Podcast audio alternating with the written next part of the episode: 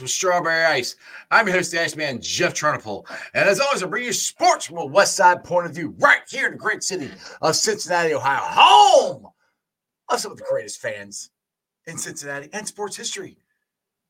If you're watching the show, do me a favor, hit that like and subscribe button, smash that thumbs up. I am live streaming on multiple platforms here. We are live on ZTV Cincinnati, live on ZTV Online, YouTube, Facebook, Rumble, and Twitter. If you have not subscribed to my YouTube channel, please do. If you're not subscribed to the Rumble channel, please do. I would greatly appreciate it. And if you're looking for some other reason other than this great content to subscribe to my channel, we're doing a live show this Friday at Brink Brewery.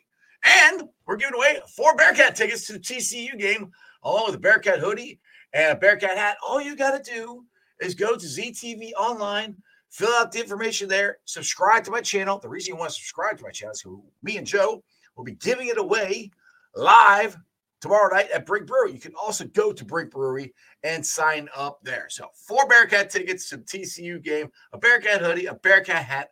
All you got to do is sign up and subscribe to my channel. I greatly appreciate it. And as always, I'm coming to you live from this glorious place down here. It's the Ice Cave. And the Ice Cave is brought to you by T Properties. T Properties, quality housing for quality people. Check out the website at www.tpropertiesllc.com for all your rental property management needs and your rental needs. And you know, we hit the jackpot when we drafted Joe Burrow. Make sure you are geared up for next year. Joe is rehabbing and getting ready to become back better than ever ne- next year. You need to be lined out with the merchandise, the flags, the hats. Got the beer. The beer's at Brink Brewery. The shirts, the hoodies, all the stuff we have all of that, except for the beer, is at jackpotjoey9.com. Like I said, the beer is at Brink Brewery. It's award winning and delicious. And remember, portions of the proceeds go to the Joe Burrow Foundation. All right, so we had a lot of news uh, this week. NFL coaching carousel. Start out the week, Pete Carroll was off the board. Then Nick Saban, the greatest college football coach ever. I mean, say, uh, love him, hate him, whatever. You can't argue with uh, seven championships. And then, arguably, probably not, but arguably, the best NFL head coach ever, the New England Patriots decided to part ways with Bill Belichick. That's something to discuss. Who's next? Harbaugh at Michigan, and who replaces them? And what what would you remind? What would you say about their legacy? You know, Belichick. Do you remember Deflategate? Saban. You just remember all the uh, championships. Pete can remember the pass in the, uh, the Super Bowl instead of running the ball. I don't know, lots of things we can discuss. We do have some Reds news today. Let's get into that. Reds uh, today signed a couple guys, uh, free, uh, excuse me, um, arbitration eligible. Signed them for that. Lucas Sims, TJ Antone, Alex Young, and Jake Fraley. Then, after Krall told us they were done doing anything, they signed free agent pitcher Brent Suter.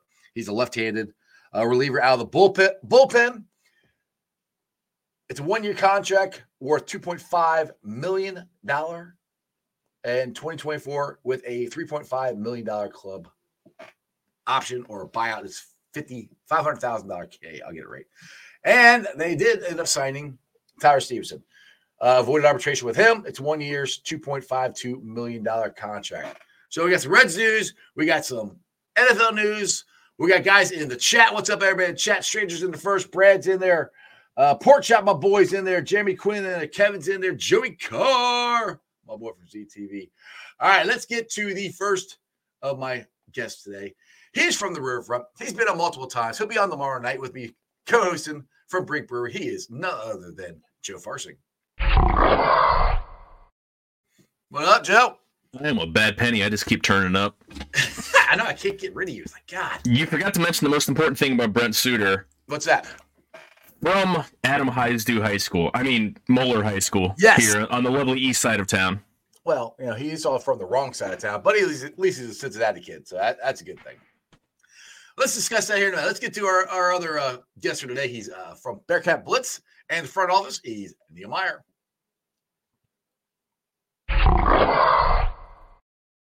What up, Neil? What's going on, guys? How are you?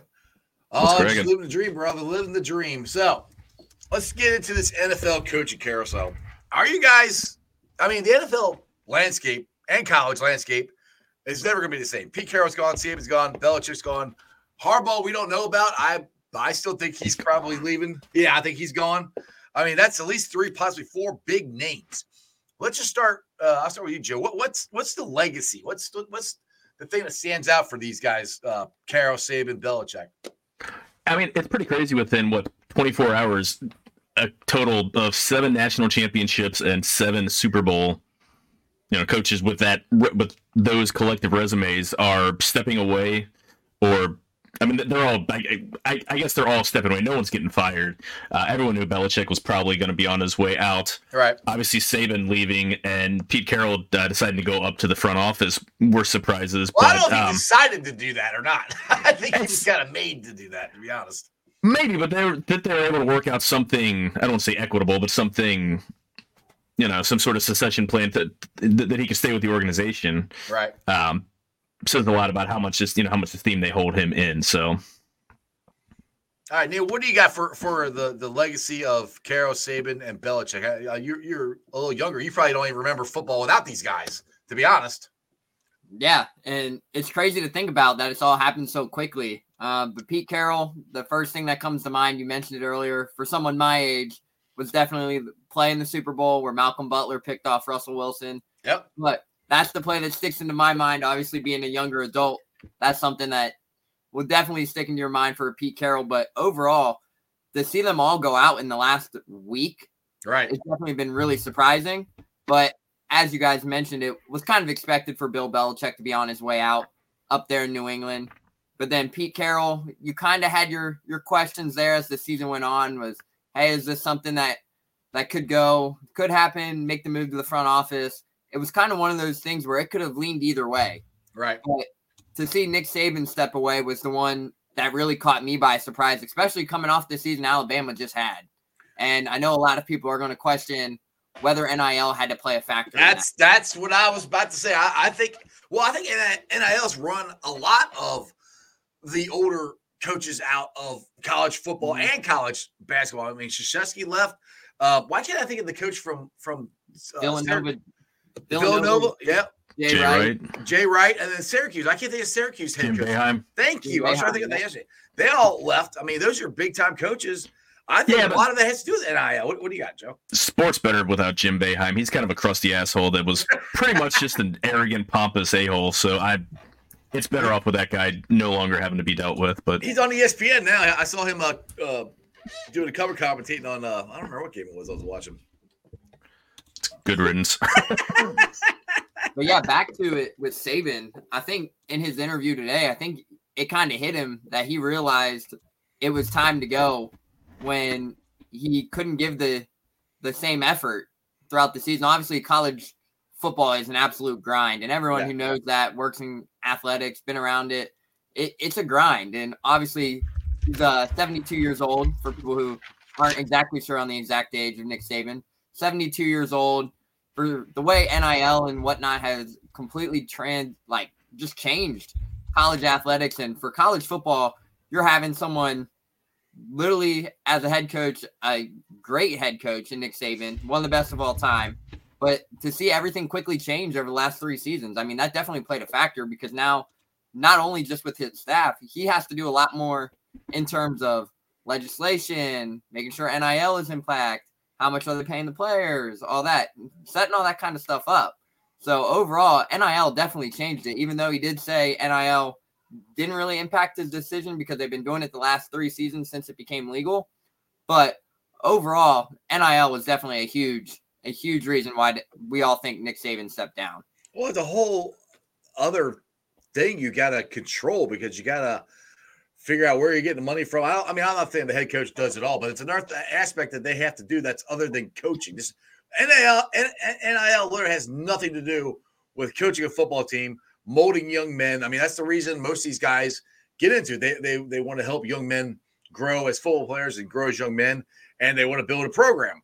I mean, NIL really has nothing to do with that other than trying to get the best players. And all you got to do is give them the, the most money. And if you ain't got that, then you're probably not going to get the players that. And that's the other thing. Same might, which I think Alabama's got a lot of money, but I mean, mm-hmm. Texas, I don't think they got as much money as Texas. I mean, Texas is giving away a lot of stuff. I mean, what's your thoughts on that, Joe?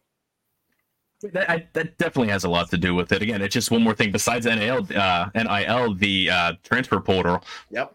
Portal. Wow, I'm struggling with uh, enunciation here. I, I speak good today. right, exactly. Me, me speak good English. Me fail English. That's impossible. Um, and, and and all three of these guys. Uh, Bill Belichick is the youngest of the three. He's turning 72 in April. Pete Carroll and Saban are both 72 already. These guys that already have their legacy made.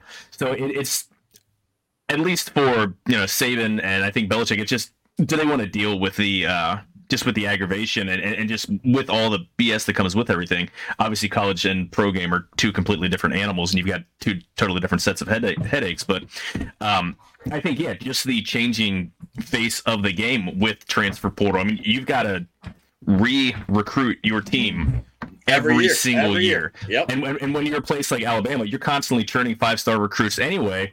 I mean, UC was the beneficiary of Jerome Ford transferring out of there.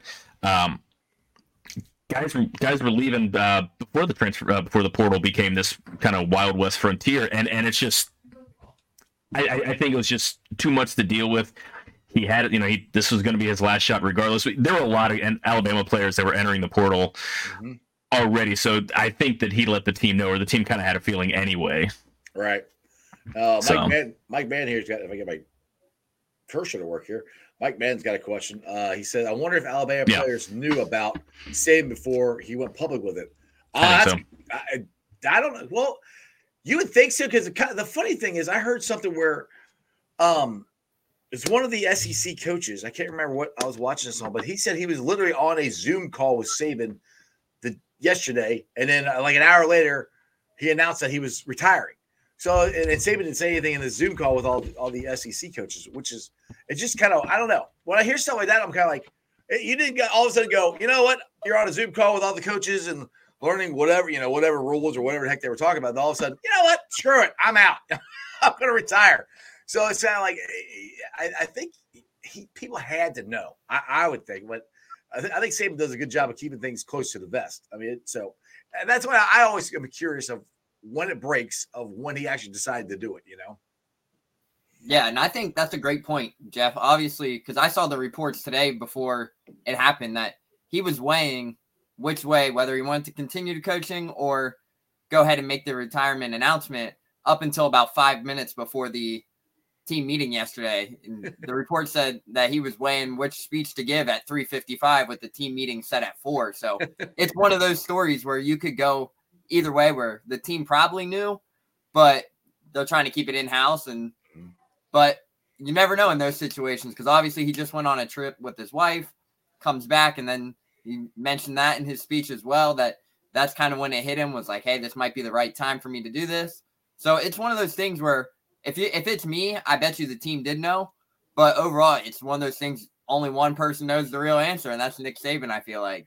And the thing is, you wonder, like he says he retires. You wonder, I don't know, a year or two if he starts getting the itch again. Because I mean, this is something these guys have been doing forever. I mean, he's been coaching since the '80s. Uh, I think might, it might have started in the '70s. I, I, don't, I don't know for sure.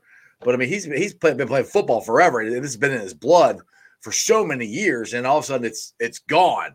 You know, so that's what if, if you wonder once these guys retire, can they really stay retired?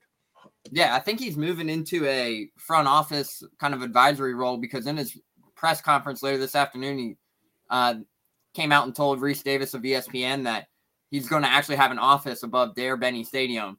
So, nice. and I'm he announced his retirement yesterday, and he was back in the facility not even 12 hours later. So, so he's I still going to be there. He's just not going to be yeah, coaching. He's still going to be there, but it might just be in a different capacity. Yeah, he's going to be, he's going to be getting some trying to get people to give him some money. That's what he's going to be doing. What what I think is interesting is Alabama's come out and said they want a new head coach in place within 72 hours, which that right there tells you that if that's their timeline, they had a list of guys already lined up. Maybe they didn't know that he was going to step away today, that they were going to step away this offseason, but they've been building a um, uh, building a list of roster of guys that that they're interested in, knowing that it would be happening soon.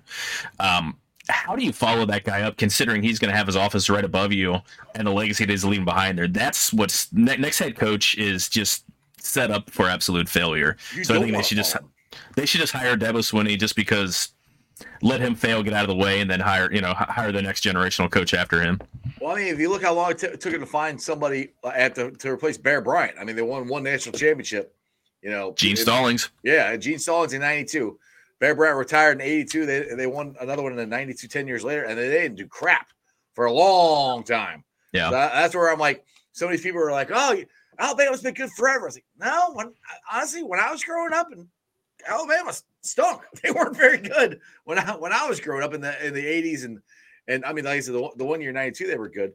So, like you said, you don't ever want to be the dude to follow the dude. You want to be yeah. the dude that follows the dude that follows the dude, is what you yeah. want to do. I mean, that goes for all these positions, though.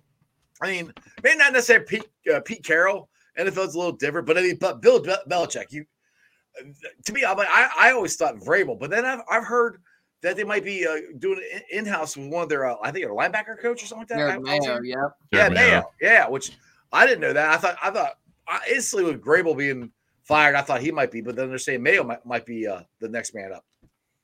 Yeah, that, and that's a good point you mentioned too, Jeff, because uh, for people who didn't know, Mike Vrabel got announced uh, inducted to the Patriots Hall of Fame this October, this past mm-hmm. October, and he made a introduction speech that a lot of people are speculating that kind of left some people there in the Titans front office unhappy because when he went back there, he said, I didn't want you guys to take this organization for granted. I've been to a lot of different places. New England is a special place with great leadership, fans, dedication, and great coaching. Enjoy it while you have it because this environment is none like any other environment there in the NFL. So that's a statement in itself. But obviously, yeah. Vrabel has a historic career up there. He got inducted to the Hall of Fame. But Tennessee, like firing him. No, they were stupid. I don't know why they fired him. I think they were dumb for firing him, to be honest. Stupid because they they didn't give him the option to really succeed down there. They had Derrick Henry, and that was it. They traded AJ Brown, and look what happened out of it. They they traded their best player, arguably, and goes out and has massive success in Philadelphia, but they get nothing in return. Their first round draft picks haven't panned out. Derrick Henry can only do so much for a team. You have Ryan Tannehill as a quarterback for a few years, and then you draft Malik Willis, who has been a bust so far, and then you draft Will Levis, who hasn't done anything superior through the first few games. So overall, I just don't think they gave Vrabel the right assets around him to really no, he, they had it. in Tennessee. They, they, they, had a defense and they had no offense, and they had Ryan Tannehill, who, well, you know how Ryan Tannehill is. Um, excuse me, uh, Mike Mann here says, uh, I guess for Alabama, they wanted the uh, coach from Oregon but he announced he's staying at Oregon. I, I hadn't heard that yet. Um, I, I, mean, first thing I thought of was was Dabo. I mean, I don't think um, uh, what's the from Georgia. I don't think he leaves. Uh, Terry Nelson kind of mentioned that yesterday on the show, but I mean, he's a Georgia alum. Uh, uh, uh, Kirby Smart. Kirby Smart, thank you. Yeah. Uh, yeah, I don't I don't think Kirby Smart leaves. He's got why would he leave? He's got it set up. I mean, I put if I uh, uh, if I place a bet for a, a, college team to win the national championship next year in football, I'll put place it on Georgia right now. I think Georgia's pissed off that they blew it, you know, in the SEC championship game. That's the one I'm going for. And, and Kirby Smart's got it rolling. He's got it rolling like Alabama had it rolling. So I mean, I don't know why he would leave Georgia to go, go to Alabama, but it, it is going to be interesting I don't. We'll, we'll, go ahead. Go ahead.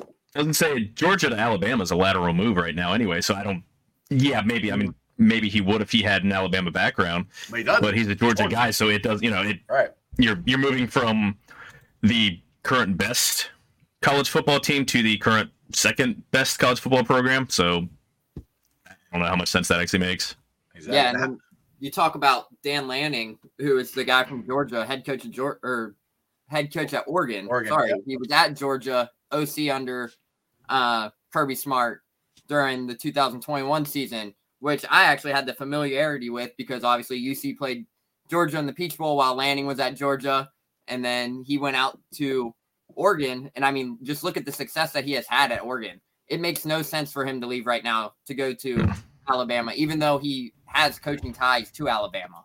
It makes no no sense because right now what he's building in Oregon, yes, the Pac-12 is a giant disaster, but in his first two seasons, you go 22 and five, and what what do you go from there? Like you go to a Right. Bama team, but when you have massive success, you're bringing in massive four or five star recruits out there to Oregon, and they're building that thing back up out there. And as he said in his interview, the grass isn't always greener on the other side. And he said the main reason for him staying in Eugene was the grass is greener right there in Eugene than where it is anywhere else. So Well, that and he ain't got to replace a legend. you, like I said, you don't want to be the dude replacing the dude. That, that's that's the thing. All right, Yeah, so I was gonna say, look, look at the last two guys to leave Oregon too. Mario Cristobal, he's not exactly thriving there in Miami. Uh, Chip Kelly d- didn't exactly thrive in the NFL and is back, what treading water, I guess, at UCLA. I don't even know where to yeah, he's their not uh, doing- program at this day. So that surprised me. I thought he'd actually turn UCLA around pretty quick, and he really hasn't. He's been okay, but nowhere close to what he was when he was at, at Oregon. That that one, as far as how it's turned out, surprised me. Well, speaking Um, of Chip Kelly, he just lost his five star prize quarterback, Dante Moore, from UCLA to Oregon. So, I mean, he's trending on real, real water out there in UCLA just because, I mean, Dante Moore was probably arguably one of the best quarterbacks come out of that class. And he gets limited action out there at UCLA this season, and he goes right back where he was projected to end up in the first place, and that's Oregon. So, Right. it, it's Right. an interesting time for sure. So I, I, got to put this up here, Brad. That's this, this. I agree with you, but this ain't gonna happen. UC fans will pay for the team to take Stat, Satterfield. I, I think we, we got Satterfield for at least another another year. He's and what's his contract uh, for Neil? And he's signed for Uh, two, two years, three years. Five years, and I think it's three point five a year. But I hate to say it, it's not going to happen. No. He's Yeah. going to be he's going to be here for a little bit, probably. At least- say. At least and I three. mean, yeah, that, that, that buyout is going to be too much for them The to handle until yeah. after two or three years. Mhm. yeah, and Yeah. I hate to say it, they brought in Scott Satterfield in the middle of December last year. The portal was already already rumbling. He couldn't get the guys that he really probably wanted. Safe to say it. Still had to put a staff together this season. Now in the off season, you have your whole staff together. He's keeping his whole staff, so that's something that should be known as well. He's keeping his whole staff. Now he's been able to target and get those guys he's wanted. We saw a lot of players hit the portal, but he's been able to address that Mhm. through the high school ranks and the transfer portal again. So it's definitely going to be an exciting season for Scott Satterfield based on the guys they have brought in. So Bearcats Yeah. fans need to stay patient on that one. Yeah, some of these guys didn't even start. Uh, that came in didn't even get to play in spring ball for the Bearcats. I heard. So I mean, it was yeah. You got to kind of chalk up last year to it, you know. It is what it is. We'll have to see what happens moving forward. Like I said, I, I wasn't happy the way it, it went, but I'm not ready to to, to cannon yet. Well, yeah, and- Good. I'm sorry. And what I was going to say is uh, they were going from the AAC to the Big 12, losing their head coach. It didn't matter who they brought in. They could have brought in some sort of love child of Vince Lombardi, Nick Saban, and uh, Bill Belichick, and he they still would have struggled. I mean, with, with the, amount- the the little amount of time they lost, but they what was the churn? Two thirds of the roster, I think, that got turned Yeah, over from. uh, 30 people from the Luke Fickell era there after he announced he was going to Wisconsin. So it's not an easy turnover rate. Yeah, so and, and losing having to replace so much at so many positions and trying to build on the fly with a influx uh, coaching staff. I don't like. I have my issues with play calls and, and the minutia of coaching, but UCF brought a team that was one of the best teams in the AAC, had their same coaching staff, didn't lose recruits, and they struggled. They barely made a bowl game, and they barely beat UC. So, I mean, I don't know what UC fans really expected this year to be. I think looking at where the talent was, I think maybe five and seven was the best case scenario, and they lost a lot of close games. So I don't. I was bummed out by the year. I still wasn't wasn't thrilled with this with the uh, with the hiring. I'm still not overly excited, but looking at the guys they got coming in, they've got a good roster or good roster. They've got an intriguing roster coming in, a lot of interesting players, and Neil's only going to point up from here. Will he be the guy to bring him to 10, uh, uh, 10 12 win season? I don't know. Time will tell. It, taking anything that happened at Louisville, you really have to take it with a grain of salt. That athletic department is kind of a dumpster fire. Yeah, Jeff Brohm turned the football program around, around, but they're a basketball first school, and look at how awful, how Mhm. terrible Kenny Payne is doing down there with uh with the Uh, basketball I'm program. sorry. I, I, anytime Louisville sucks, I, I, love it. I'm good with it. My brother lives in Louisville. Uh, he's the only one flying a UC Bearcat Sea Paul uh, in his neighborhood, so it's you know But then, then uh, do we have a pretty good uh, quarterback coming in from Indiana? Uh, was he a transfer or is a high school guy? transfer. transfer Brendan Sorsby, and it's a guy who lost the, the starting job to begin the season to Trayce Jackson Davis's brother, who is a four-star recruit coming out of high school, but then uh, Jackson Davis struggled and then led to Sorsby going and absolutely balling out for Indiana. Like he took Penn State on the ropes at Penn State. Like everyone knows that's not an easy challenge to do there in Death Valley All right. not an easy opportunity.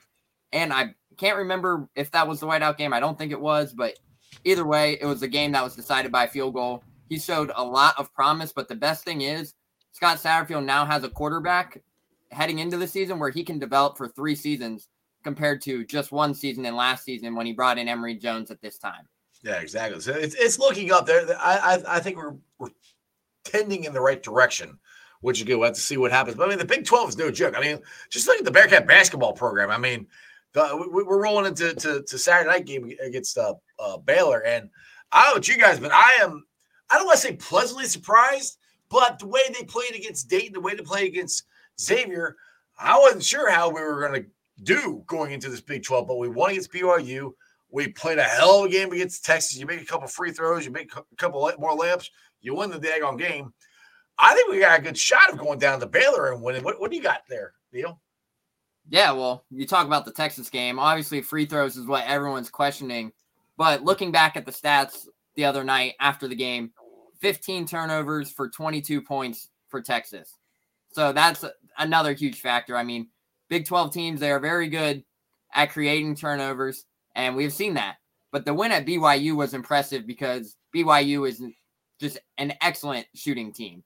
And 45% from the field, 40% from behind the arc was third in the nation at the time in three point shooting. And you held them to four of 26, I believe, outside of Trevin Knell, who was just an absolute bucket. Like Jimmer Fredette vibes was given off all night. Just seems like he couldn't miss. And then they made the adjustment, put him to the bench, which hey, I, I don't understand that call, but We'll hey, take it. We'll take it. it worked out. But overall, Big 12, I mean, Big 12 is the Big 12. It's the best conference in America. I mean, you saw it on any given night. Kansas got beat by UCF last night. UCF was projected to finish at the bottom of the conference. Oklahoma lost last night. They were number And Oklahoma three, lost to three? TCU. Mhm. And then you got to think Houston BYU lost the other night. Mhm. BYU in my preseason poll, I'll admit it, I, I had them voted 12th in the Big 12. And next thing you know, they got it all together, and now they're a top 10 team at one point. Obviously, aren't now because they've lost two straight. But overall, the Big 12 is parity, and it's top to bottom parity. Anybody can beat anybody on a given night. We've seen it in recent years. West Virginia started 0 for 8 last year in conference play and made the NCAA tournament. So, I mean, the way they came out in Big Play, Big 12 play, though, has been exciting. It really has. Fans did a great job with the stripe out on Tuesday night, so we have to acknowledge that. That was a really cool environment to see. Obviously, we've Jeff has seen it at Paycor Stadium before, and man, was it exciting to see it in Fifth Third Arena the other night. But they're trending in the upward direction. They're still finding their identity of this team, but there's going to be a lot of promise for Wes Miller and the Bearcats as this Big 12 season moves forward. Well, what I liked is, is Victor Lakhin and, and the guys on the inside actually looked more confident uh, than they had, I think, at the beginning of the year. Vic had the ball down low and it was actually making, nothing to make push moves, but he was more decisive, I thought, than he has been at any point in his career that I saw. Yeah, and that's a great point. Victor Lakhin has been the steady, steady Eddie guy for the Bearcats this season. Obviously, he finished with 17 versus Texas the other night, but people forget. I think he only had four in the first half, so he had a big second half. But I think right now for them, the Bearcats is obviously they're heading into an absolute gauntlet of a schedule here Yeah. in the Big 12. You started with BYU, Texas, Baylor, and then you get TCU or Oklahoma, TCU, Kansas, and then you get UCF. So I mean, it's not an easy first month of Big 12 conference play, but like you said, it's any given day, anybody can beat anybody in the Big 12, but it's just coming down to staying healthy. People forget CJ Frederick's still out with a hamstring injury. Aziz Bandaogo's still a little bit banged up following the back injury. So I mean, it's still something to keep an eye on because we have not seen a full a full game yet with the full Right, Bearcats roster, Right. if I remember right. So I mean, just thinking about all the potential that team has once they can all come collectively together. And we're getting Jameer Reynolds, who's just starting to get his win back. But I mean, dude, that dunk when he dunked on, I don't remember who it was, he dunked on, te- on Texas was awesome. That gave me Kenyon Var- Martin vibes, Eric Hicks vibes.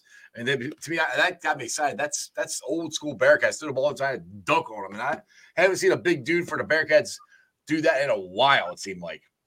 Yeah, and then the potential of Dan Skillings too. People got a glimpse of it the other night with the poster on Tyrese Hunter, and Dan Skillings is still scratching the surface too. So if they can find him going, depending how long a guy like C, uh, CJ Frederick is out, they're going to need guys like Simas Lukosius, Dan Skillings, John Newman to step up, and it's really been a mix of those guys right now. And Simas Lukosius, let's talk about that too, guys. I mean, kid got hit by a car Hit my car, exactly. like a month ago, and he Yeah. just came out and had this back-to-back uh, 15 point plus performances. So I mean, he's really finding his groove there, and I mean, his feet are back under him. I mean, he's looking like he's playing confidently. And I mean, it saw it the other night because I don't know if you guys saw the the bucket there in the final minute. I believe the ISO, ISO Yeah. jump, uh, turnaround, fadeaway. Take Fade away, yeah. Huh? There was no separation on that shot at all. That was defended perfectly by Dylan uh, Disu, and that was just a tough, a tough bucket by Simas Lukosius, and that's that's what you need. I mean, I thought he had a decent look at the basket at the end of the game, but obviously it's one of those situations where like, do you call a timeout or do you play to your advantage? And it's one of those things you can't go wrong with either decision. I feel like. That's good, good. Um, so yeah, and with Lukosius, my thing with him is he, he's got so much talent, uh, shooting ability. Um, he hasn't been aggressive enough, in, in in my opinion. You look at some of the games, and, and he's only put up three or four shots. I don't know if they have him trying to um, be more of you know run the offense through him and have him distribute more, but he was actually aggressive the other night. Um, and we've seen this in a handful of games, and hopefully he can keep that because the team runs better, especially when Frederick gets there that's the other frustrating thing is they can't get a rotation down. They, they can't figure out who their best five to have on the court in certain situations because nobody like they can't have their core players together. I mean, ob- obviously, uh, Bandaogo and uh, Reynolds had the issues with eligibility. One gets uh, one gets cleared, the other one finally gets cleared. You got uh, Lukosius playing Frogger on uh, Calhoun Avenue, um, and now you've got the uh, Neil hamstring might not know injury for Fro- Frederick. Neil might not know who Frogger is. He might he might be too young for that for that video game. Yeah, I just thought about that. Damn youngins. It's a, it's a video game Definitely of know Frog has to run across the highway without getting hit by Yeah. cars, and then run across from getting hit by uh, or getting eaten by alligators. So I know Joe, Joe was was was very. If you ever don't follow Joe on, on Twitter, it's, it's very fun to to follow Twitter uh, during during uh, Bearcat basketball games.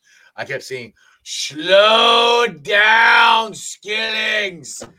That's I think I, I think that's the way you were trying to say it. yeah, he he like you said, uh, like Neil said, he's got so much talent that he's just still so raw. He's has so few actual games under his belt in, in his life. I mean, he didn't pick up basketball, you know, un- until so much older than most of these kids. You see the ability. I mean, you see how well he can shoot it from outside the arc. You can see how you know the the poster was just one of the best dunks I've seen in the non James White, Melvin Levett category of, of all UC dunks I've ever seen in my life.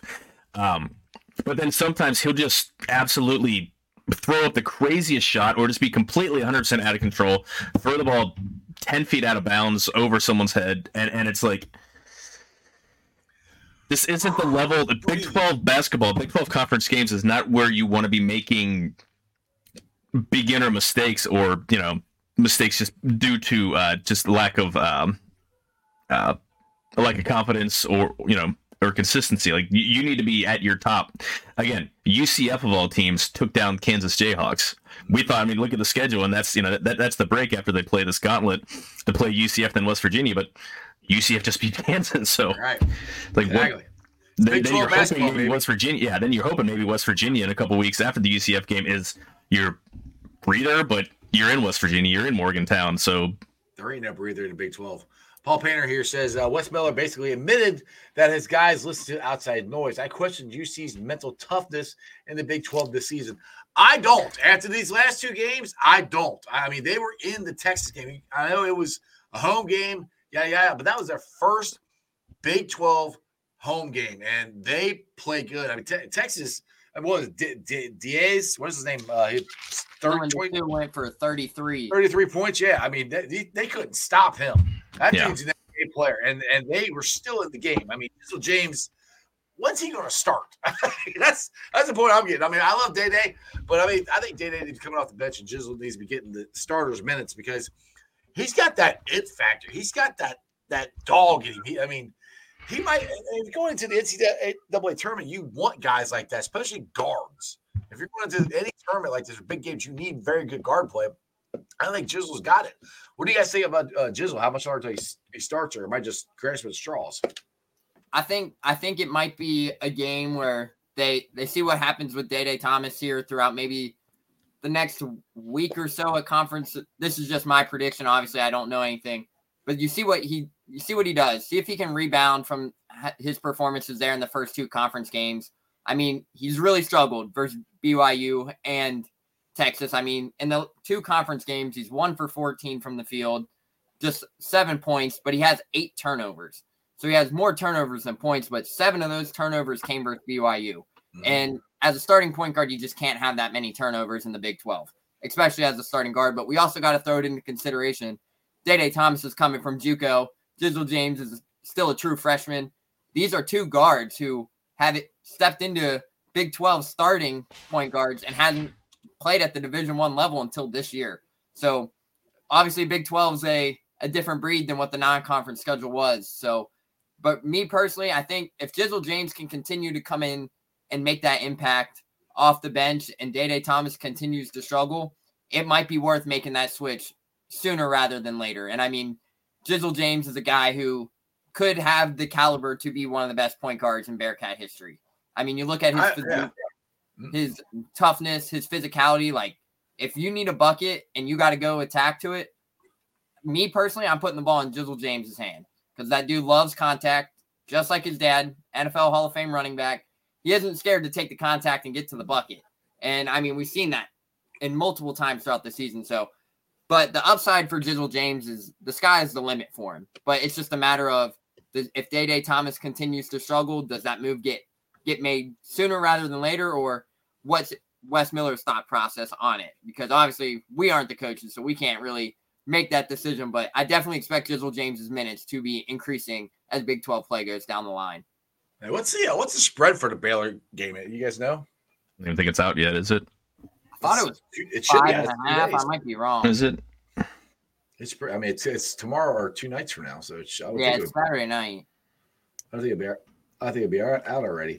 Uh, But yeah, what I was gonna let's say what I was gonna say about um, uh, James is I, I don't know if it really matters who's starting the game. I think it's more of how the minutes are constituted. Uh, down the stretch, it's been almost exclusively uh, Day Day Thomas, and yeah, with with the turnovers, and yeah, he only had one turnover on um, uh, the other night, but. I think James is going to start seeing more and more of those minutes. He plays like his dad played football. Just as soon as he's going heading downhill to the basket, he's getting there and shot may get blocked. He may, you know, might miss the shot, but he's getting his own shot. And, and Bearcats lack somebody who's able to create their own shot, and and that's the one thing that he creates. And I, I think this was probably the plan anyway, regardless of how uh, Dede was playing. Was I mean, he he's a freshman. He's a you know first year freshman. He's not even a redshirt. Work his way into the rotation, and he's outplayed. I don't say outplayed expectations, but I, I think he's further along than uh, than they thought that he was going to be. As you know, especially coming into the uh, coming into the Big Twelve, and he's holding his own. So I think he will start getting more share. And, and again, I, I don't care about who's there at the tip off. It's it's you know under four timeout in the second half. Who's out there from there till the uh, till the buzzer? And I, I think he's going to be getting more and more of those minutes. So So, any word on when uh, Frederick- Fredrickson's coming back, Neil? Uh, as of right now, we haven't got an update, but he was still completely shut down of basketball activities as of early this week. So, or early last week, heading into the uh, the Texas game, he was still completely shut down. So, definitely a a worrisome injury there, but it's a hamstring injury. I mean, he tweaked it versus Merrimack early in the season, or he tweaked it versus Dayton, missed the Merrimack game, came back for Stetson, and tweaked it again. And it's the same hamstring I believe he had a injury with at Kentucky. So I mean, they're just being super precautious. It sounds like, and it's kind of one of those things where it's day by day, but we don't have an exact timetable yet. But everyone who knows sports injuries, hamstrings are probably arguably one of the hardest injuries to come back from. So yeah, you never know if it could be a two week thing or it could be a two month thing. You never know. Yeah, that that a calf injury is just just ask Joe Burrow. yeah. Uh, yeah, we, I, I, it'd be nice to get him back because he, he he brings that consistent uh, outside shooting for, for the Bearcats. But uh, like I said, I, I'm excited about, about what's going on with the Cats. Uh, I do want to roll back to some. I want to get back to the NFL coaching carousel because one thing I want to ask you guys is, um, will will we ever see, But mostly with just Saban and, and Belichick, the dominance, pure dominance that these guys had at their present, profession? Belichick was six Super Bowls, Saban was seven national championships will we ever see that again? I mean, I I, I don't think so. I, even in college football, I think we had a better shot of seeing it in college football, but now with the NILs and everything, I don't think you do. What's your guys' thoughts on that? I'll go with you, Joe, first. I think so. I mean, these these guys. There's always a great coach out there. Now, granted, six Super Bowl titles. I no one has that anyway, so it's not as right. if you know yeah. it's, it's it's not as if he's yeah. at you know at a level that's been hit before. He is the gold standard. Um, college football titles, I think so. I mean, guys are getting into coaching younger and younger ages, especially in the NFL. But um, even in college, you get guys that are starting in their early 30s. Someone's going to get six uh, six titles if they stick around long enough at one of these marquee schools. New, what you got? Yeah, I mean, I definitely think we do. Obviously, you look down right now. There's only two coaches in college football right now, still active coaches who have more than one national championship and that is Dabo Swinney and Kirby Smart. So I definitely think right now that Kirby Smart is what he's doing at Georgia is phenomenal, and he could keep that realm going. Obviously, with what they're building there, I mean, gauntlet after gauntlet, four or five star talents coming in left and right. But overall, I definitely think we do see it. I mean, it's something that it might take some time because you're looking down at what Nick Saban has been able to do. Seven national championships. Bill Belichick has six rings in the NFL in 24 years. That's a very, very historic feat there. And I mean, you're looking down at what Bill Belichick was able to accomplish in the NFL 296 wins, including the playoffs, 17 division titles in 24 years, nine conference championships, and six Super Bowls. That's a that's a pretty historic record right there in itself. So I mean, it's going to be someone who is going to have to be tenured for a very long time. But you're looking around the NFL right now with these young coaches, a Mike McDaniel or a Kyle Shanahan or Sean McVay, even these young offensive minded coaches. Zac Taylor. Zac Taylor, you could potentially throw into that conversation as well. But there is still a lot to consider as these young offensive minded coming coaches coming into the NFL. I mean, you look back at Kyle Shanahan's 2013 Washington Commanders uh, coaching staff. Yeah. Sean McVay, Sean McVay, Mike McDaniel, uh, who else was on that coaching staff? Uh, uh, Shanahan. Shanahan was on it. Shanahan, yeah. The whole coaching staff has is now a head coach in the NFL. You have Ben Slowik, who is the uh, offensive coordinator for the Titans, who is an offensive minded young coach who is coming in and taking the NFL by storm this season, especially with what he's been able to do with CJ Stroud. He's probably a name that's been garnering a lot of interest as potential head coach candidates so I mean, it's definitely interesting to see for sure. Exactly, exactly. I want to I want to get that point in there real quick. I know you guys got to get out of here about six twenty, but uh, let's do some little Reds talk here. What we did we did bring it up earlier at the beginning of the show here. Uh, I thought it was kind of interesting. Nick Krall said that uh, we're done. You know, pretty much basically done signing people. Yada yada yada. Then they uh, turn around. They uh, sign uh, free agent from Cincinnati from Moeller. I'll get it right that time for you, Joe. Uh, Brent Suter left-handed one-year contract, uh, two point five million dollars for twenty twenty four.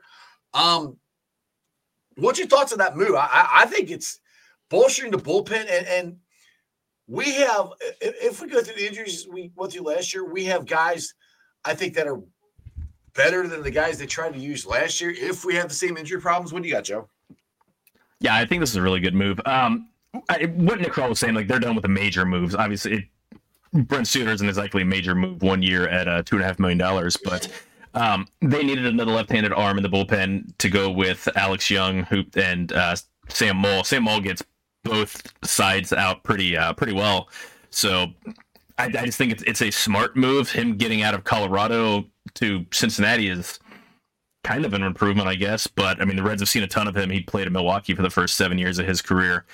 Um, his numbers, like his ERA and everything, fell right in line with where it was supposed to be with FIP and XFIP and everything. So I think he's set up to have you know a, a decent season and again more talent the better. That pushes guys that should be flipping burgers or playing in Chattanooga out of the Reds uh, out of the Reds bullpen.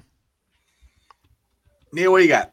Yeah, definitely. I, I agree with everything Joe said there. Obviously, Alex Young, you get another left-hander out of the pen to go alongside with Sam Moll, which was desperately needed.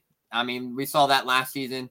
Uh, they only had one or two left-handers in the pen before they made that transit that trade to get Sam Moll at the deadline. But this is a guy who is from Cincinnati, not only, but mm-hmm. he has great familiarity with GABP because of his time with Milwaukee. So I mean, he's coming in here to a ballpark where it's a pitcher friendly ballpark for some pitchers, but everyone knows it can be known as a hitter's ballpark too. So, I mean, a left hander coming in here with great feel for the um, the ballpark. Obviously, this was a, a guy who played arguably 150 games here over the last seven seasons, it felt like. So, I mean, he knows the ballpark really well. He's familiar with the area and the community as well, also being from Cincinnati, but he provides the veteran leadership there in the clubhouse. That's a big thing to really add on because he's been through these playoff runs. And the Bearcats were or not the Bearcats, the Reds, sorry, were on the the verge of making that the uh the playoffs last season. They just couldn't come down to it down the final stretch. Yep. So games out of it. Yep.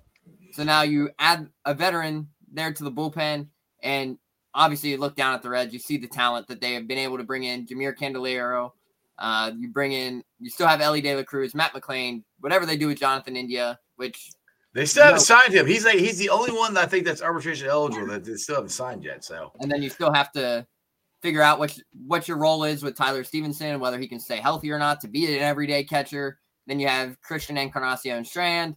You re-sign Jake Fraley, who was a key piece before the injury, because that is a huge bat, whether it's off the bench or him starting in the outfield. They got rid of some guys, but overall, I mean, it's a it's a great move for the for the Reds, and I'm excited for them this season. Obviously, everyone knows the talent that's on that team, the young talent, but I definitely think they could be a team, a dark horse team there out of the NL this season. Absolutely, absolutely. Now, one thing with uh, Eric was asking what they're going to do with, Jonathan India. This is one thing that kind of popped in my head, and I think they're trying to show that he's healthy and he's back to where he was to maybe not like spring training, but further into the season. Because this is one thing, like if the Reds are in this, they're going to have lots of pieces to be able to trade for a, hopefully a starting pitcher down the stretch. You know, and, and, maybe that's maybe that's India. Maybe they do that before. I mean, I don't know. I'm just I'm just kind of curious because it just like Joe, you've been on before. You said the pieces just don't fit right. Yeah. So India is one I'm still I'm still thinking hang after he's the one he's the he's the thumb you know that doesn't exactly fit but he's still a good player. They might be trying to sh- showcase showing yeah he's healthy he's back to the way he was two years ago to possibly get as much as they can out of him. What, what do you think about that? The other thing that I have is Reds don't really make big trades at the deadline to improve their team. Uh, we saw this this last year and it was incredibly frustrating. Um, I don't know. I still think there's a trade to be made because they have too many guys that play. I mean, too many guys that are just kind of redundant. Right? Yeah, I, I agree. Um, so, and yeah, they can find a way to get them at bats. It, it's going to be an odd fitting roster. They need to swap out two it uh, infielders for that matter for uh, for outfielder. outfielders, but but at least one infielder for an outfielder. I'm still holding out hope, and, and, and it's not going to happen. I'm still holding out hope that they open up the uh, uh, prospect coffers, as they will, or if you will, to uh, trade for Dylan Cease and Luis Robert. That'd be nice. Th- th- those two would be the absolute like finishing moves for, to a masterpiece. Uh, uh, masterpiece offseason by Nick Krall. I, I, I, it's it's not going to happen. Reds overvalue. I mean, the Reds have a history of overvaluing their own prospects, um, which is always bad to begin with. But again, it's and, and yeah, like uh, like Paul put here in the note, it, it's more expensive to uh, uh, trading for somebody is a hell of a lot more expensive at the trade deadline because you're desperate. Plus, right. you get a lot less of you know you get a lot less uh, actual time on their you know under contract with them than if they were to do it now. But I you know I, I would love for them to to make that trade and just say, hey, we'll take like for those two. Here's five names and go for it. Yeah, I, am with you on that. I, I, would love to see. We've talked about that multiple times, but uh, it doesn't look like it's going to happen. I mean, if they, if they, were to add one or both those starting pitchers, I, will take one of them. Uh, we we would have. I would say we'd be the favorite in the NL, NL Central if we. I mean, Luis Robert is one of the five best center fielders in the entire game. Mm-hmm. And he I, provides a great bat. You're bringing him into what a lot of people know as a hitter's ballpark. Mm-hmm. That would be a tremendous ad. So I mean, I'm I'm there with Joe. If you if you're the Reds right now, I would love five to names, and I, I would make that move right now. I mean, they had the opportunity at the deadline last year to go get a guy like Lucas Giolito who really struggled after the deadline, but that that could have been a one of those trades where it could have bolstered you and it could have pushed you into that playoff.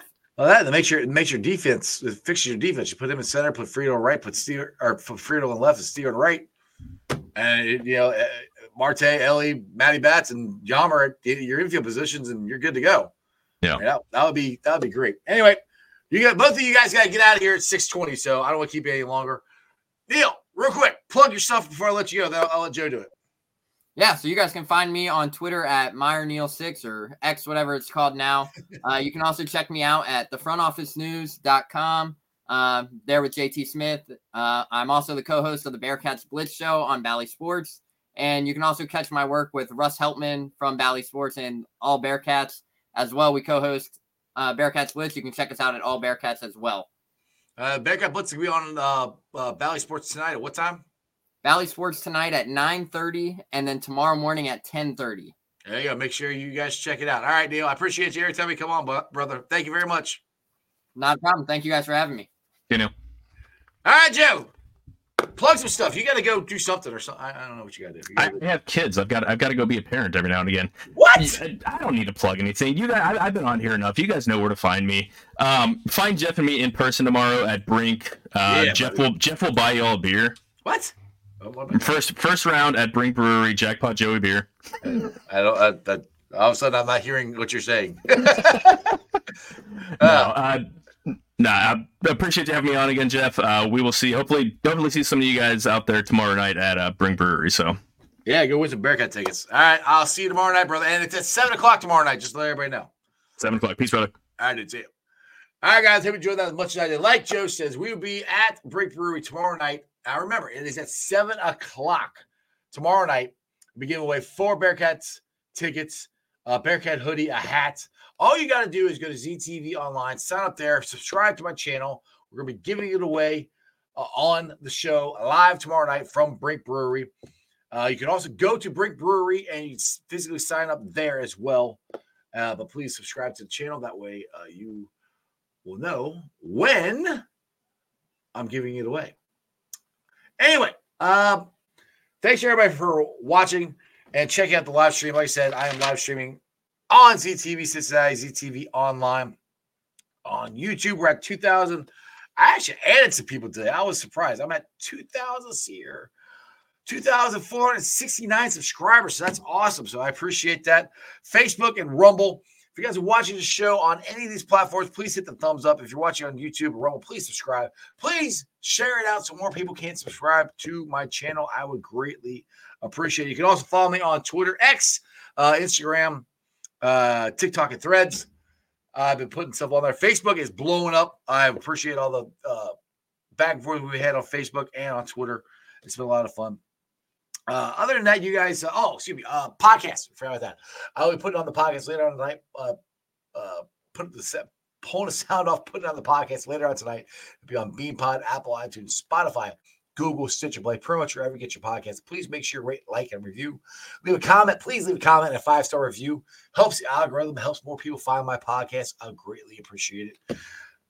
You guys have a wonderful day. I will see you tomorrow night at Brink Brew. We're going to be giving away Bearcat TCU tickets, a Bearcat hoodie, a Bearcat hat. You can come see me, Joe Farsi. We'll drink some Jackpot Jerry beer. Have a great time. And other than that, that's just sports, baby. See ya!